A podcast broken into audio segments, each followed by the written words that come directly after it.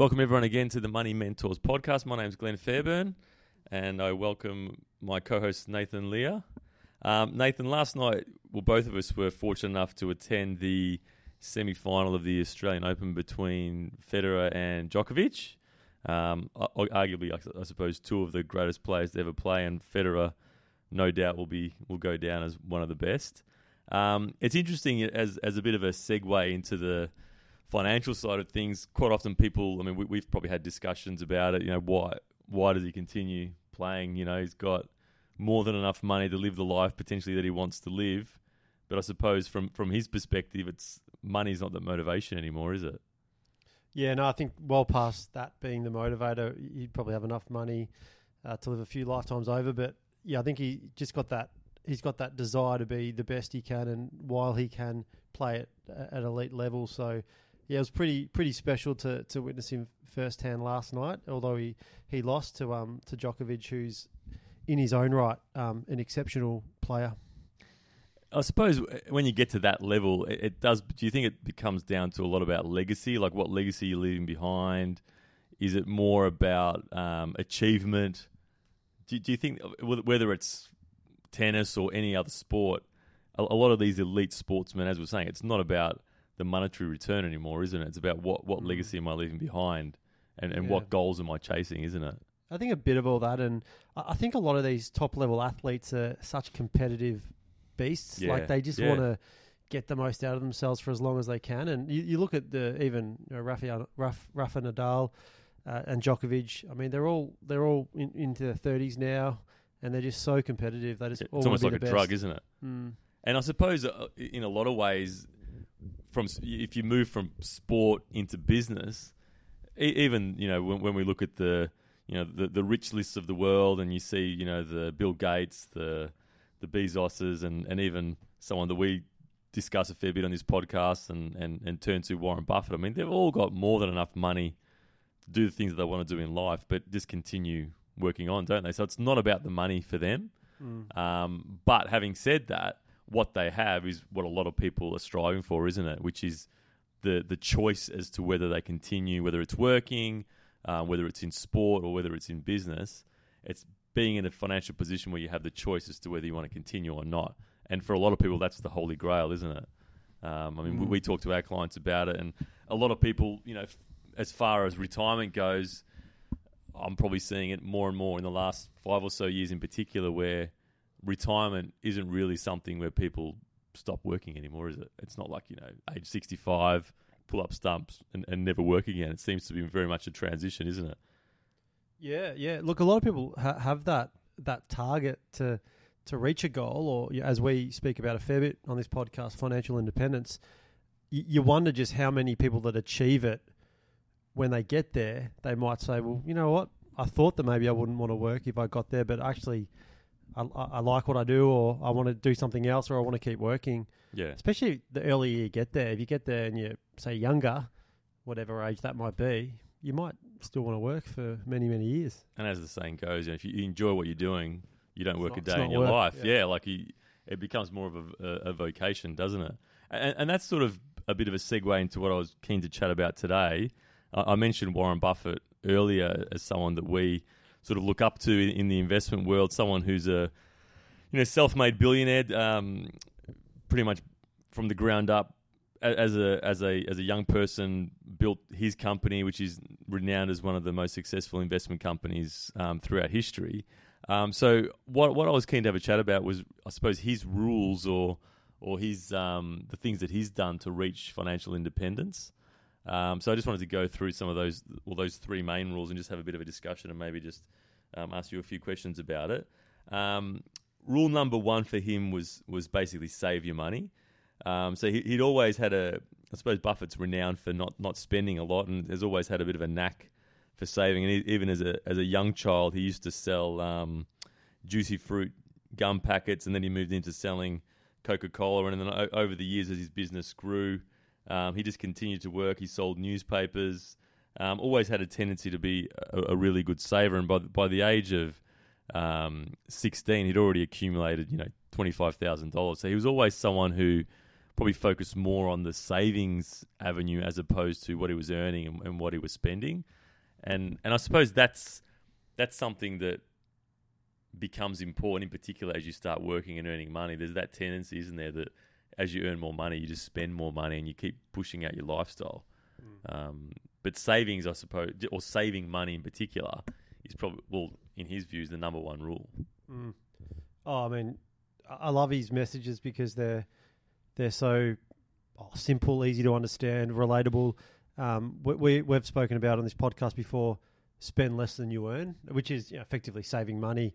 Because uh, a lot of people in this world, we come across them all the time. They they tend to to spend more than they earn. Um, so it's such a valuable message, isn't it? But also, I think people do it in reverse, don't they? They tend to save whatever's left over. Like they might earn a set level of salary, live day to day, and then whatever's left, they say, okay, what that, that's the amount that's left. I'll save that. But quite often, a more effective strategy can be actually having a goal and saying, well, this is how much I want over this period of time, or I want to repay my mortgage over this period of time. What do I need to set aside in order to do that, and then live off the rest? Do you reckon people? Do you find that as well that people do it the opposite way as to how they perhaps should do it? Yeah, I mean, definitely. Th- those that don't have a plan, um, that's probably what they're going to do. Whatever whatever's left over is what they'll save. And as I said before, a lot of people will have negative savings in, in the in the consumer fueled lifestyles that people are living. How do you think that people can avoid, you know, as they start earning a little bit more money, avoid having their lifestyle pushed out? Do you reckon that's just the human instinct where we just crave more, demand more, and want to consume more? Oh, I mean, definitely there's a bit of that. Everyone's different, but um, I'm sure there's a bit of that out there. I think just having a plan, having a plan to work towards. Yeah. And then the plan will tell you what you need to save. Yeah. And I suppose that we're not, we would never advocate going to the extreme where you don't live a life. It's about getting the right balance. But that's where, as you were saying, having a plan, but also having p- pretty clear objectives. So at least then, as you progress through life, you can see that you've actually achieved something, as opposed to most people just living day by day, you know, paycheck by paycheck, and not having anything to show for it in the end. And, and that's one of the reasons, I suppose, why credit card debts continue to balloon out, isn't it? I mean, people are, as you were saying, spending more than they're earning, um, but not having a clear plan as to where they actually want to go.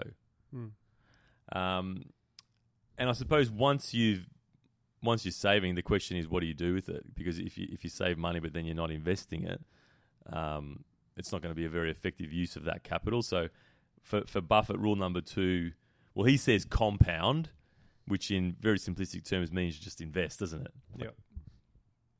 Or, or invest, yeah, invest the difference. So whatever you can save, you know, you, you earn a hundred, you're saving twenty of that, you're spending eighty. So the twenty is your savings, invest it. And the reason he says invest is, is really through, in his oh, in his words, the, the, the power of compounding, isn't it? Which is one of the wonders of the, the eighth wonder of the world. That he says this the power of pure compounding, and then investing those funds over a long period of time can be very powerful. Um, and, and, that's where, I mean, what, one of the things that I think we've spoken about on this podcast before, um, just to purely illustrate the the effectiveness of compounding, is is the rule of seventy two which which basically just enables you to calculate the amount of time it takes to double your money. Um, so what the rule of seventy two means is that if you want to double your money in ten years, then it will take you that you need a return of seven point two percent. If you want to double your money in seven years, you need a return of ten percent. So basically, all you need to do is, in order to calculate what return you need to double your money over a period of time, it's just the, the number of years divided by 72, and that, that enables you to determine what rate of return. But what that, I suppose, shows and highlights is that just that power of compounding, isn't it? Like earning an amount on your returns or on your earnings. Mm. Yeah, and it, look, it'd be nice to get uh, uh, you know twenty percent compounded returns like Warren Buffett can achieve, um, which is the best of the best. Almost, not many people are getting returns like that, but off more modest, let's say, returns of seven odd percent you know, you can double your money in 10 years. And yeah, by just reinvesting the earnings, isn't it? That, that, that's where the power of compounding is, is that you start with an amount.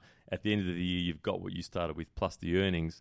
By reinvesting in that, or by reinvesting that amount, you just get a larger asset base, which is then sort of feeding on itself, isn't it? And becomes a, a more powerful asset base.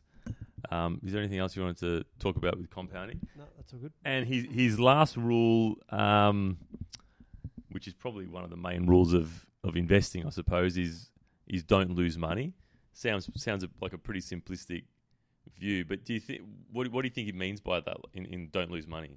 Yeah, I mean he's that well that's his investing rule number one, isn't it? Don't don't lose money, and rule number two is don't forget, don't forget rule number, number one, one. um, which is pretty funny. But um, I, I look just invest in quality assets and do do your research. Um, I mean, he he's you know if you read a lot of his content and, and books and whatnot, obviously he, he he does a lot of research into the into the companies he, he buys. So um, if you understand a company, what they do, how they operate, um, his view is you're probably uh, more likely to make a lot more money out of that business if you know what they do. So and also it, it's important to separate investing from speculating. Hmm because I think a lot of people um, get get confused with those two terms, don't they? And when they're if they're talking about share investment, sometimes you'll talk to someone and you say, "Oh, have you invested share? Oh, yeah, I've invested in shares. It didn't go very well."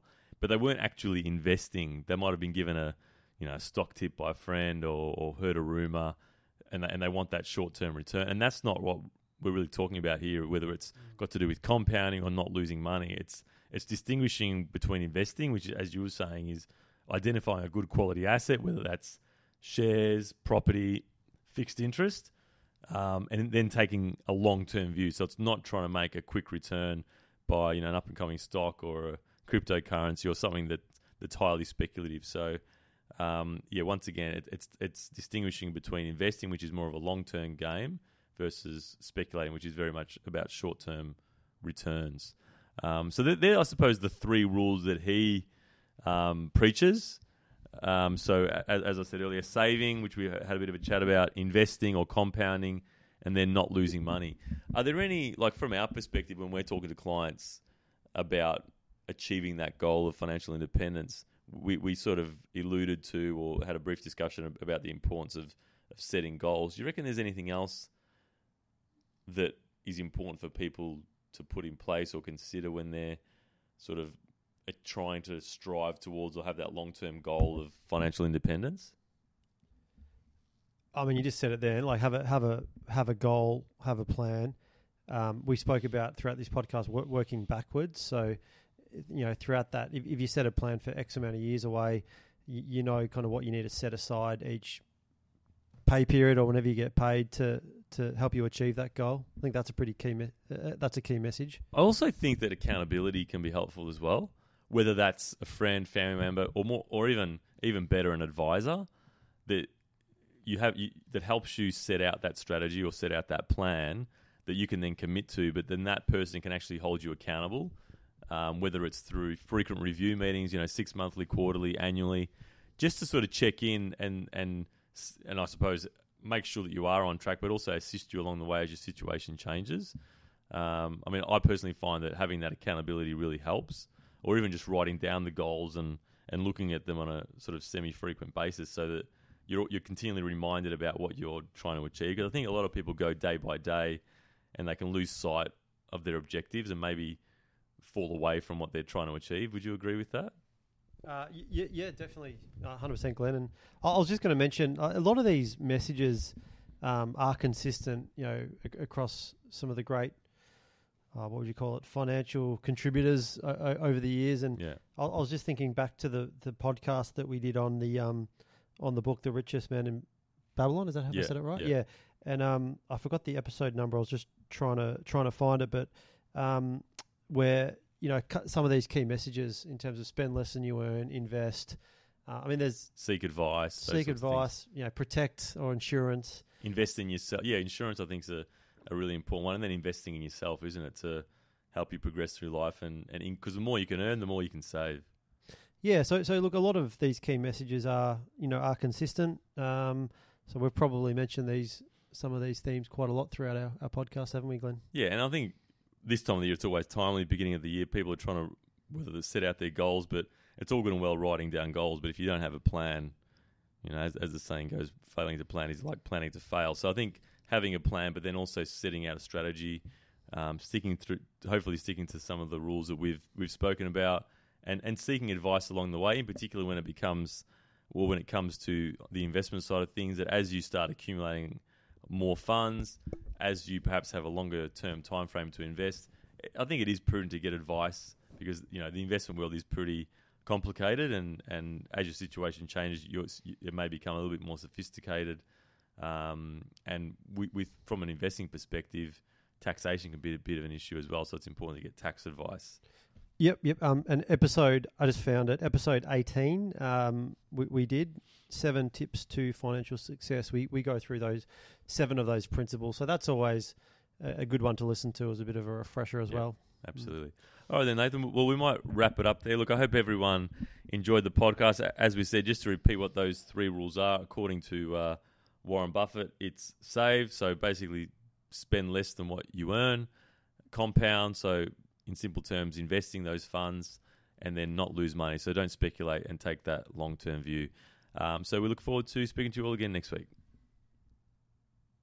Thanks, everybody, for listening again to another episode of the Money Mentors podcast.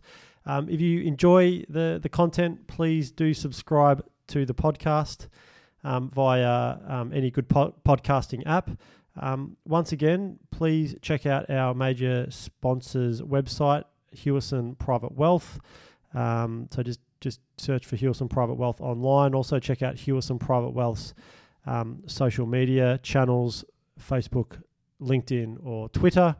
Um, thanks again. We'll see you next week.